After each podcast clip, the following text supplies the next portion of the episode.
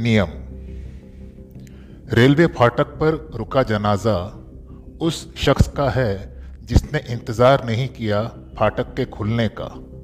Railway का नियम है, पटरी पार ना करो, इंतज़ार करो, खड़े रहकर ज़िंदा या लेटकर जनाजे में।